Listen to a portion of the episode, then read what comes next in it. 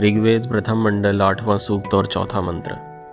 वयम शूरेभिरस्त्रिभिरिंद्र त्वया युजा वयम सा सहयाम प्रतन्यतः।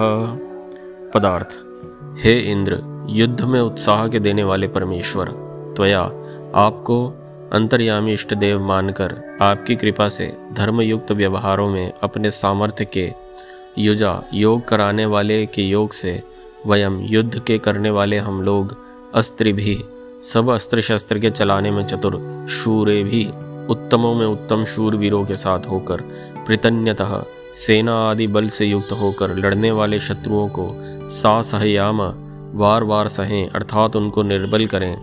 इस प्रकार शत्रुओं को जीतकर न्याय के साथ चक्रवर्ती राज्य का पालन करें। भावार्थ, शूर, शूरता दो प्रकार की होती है। एक तो शरीर की पुष्टि और दूसरी विद्या तथा धर्म से संयुक्त आत्मा की पुष्टि।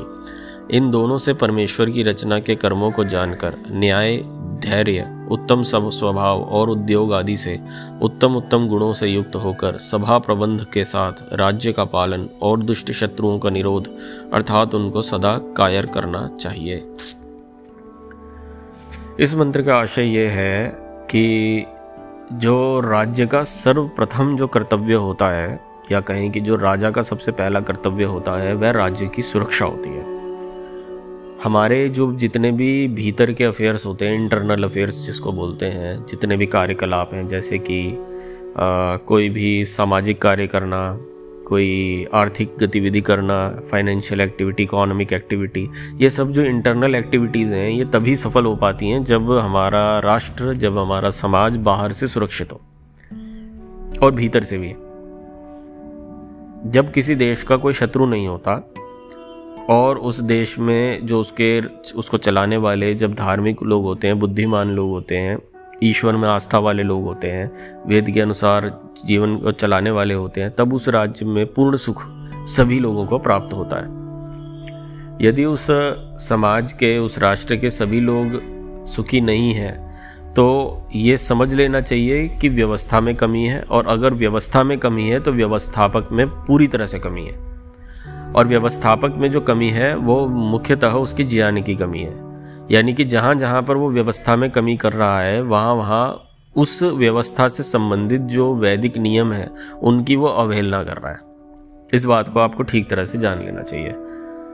तो हम हम लोग सबसे पहले तो ईश्वर की उपासना करने वाले हों, ईश्वर को जानने वाले हों, उसके नियमों को जानने वाले हों, वेद का को जानने वाले हों, वेद का अभ्यास, स्वाध्याय करने वाले हों, उसके अनुसार अपने जीवन को जीने वाले हों और तदुपरांत अपने राज्य की रक्षा उसके अनुसार करने वाले हों। इस प्रकार से जब हम अपने राज्य की रक्षा करेंगे तो हमारे जो नागरिक हैं, किसी को भी कष्ट प्राप्त नहीं होगा। यथा योग्य समाज की व्यवस्था चलेगी, सभी सच्चरित्र होंगे, सब चरित्रवान होंगे सब और सुख होगा, सब और आनंद होगा और जीवन बहुत ही सुगमता पूर्वक चलेगा। और जब हम ईश्वर की आज्ञा का पालन करने वाले होंगे, जब हम आस्तिक होंगे तो हम अपने शत्रुओं को भी परास्त करने वाले होंगे। हम इस प्रकार की सेनाओं का निर्माण करेंगे ऐसे ऐसे उन्नत हथियारों को विकसित करेंगे, शूरवीर महापुरुषों को जन्म देंगे, जिस प्रकार वे इकट्ठे होकर, संगठित होकर युक्तिपूर्वक हमारे देश के शत्रुओं का भीतर और बाहर से संपूर्ण विनाश कर सकें। और आने वाले कई पीढ़ियों, कई सालों तक कोई भी हमारे राष्ट्र की ओर टेढ़ी आँख से ना देख पाए और अगर उसको लगे कि वह हमारे राष्ट्र पर आक्रमण कर सकेगा या इसको हानि पहुँचाने की कोशिश कर सकेगा तो वह उससे पहले सौ बार सोच पाए, सोचे। इस प्रकार से हमें अपने बल को विकसित करना चाहिए और वो तभी संभव है जब हम ईश्वर को वैसे माने जैसा कि वह है। जो वेद सूर्य है, उसके प्रकाश में हम ईश्वर को जाने और उसको माने, उसकी उपासना करें और अब उत्तम बल को प्राप्त करें। ओ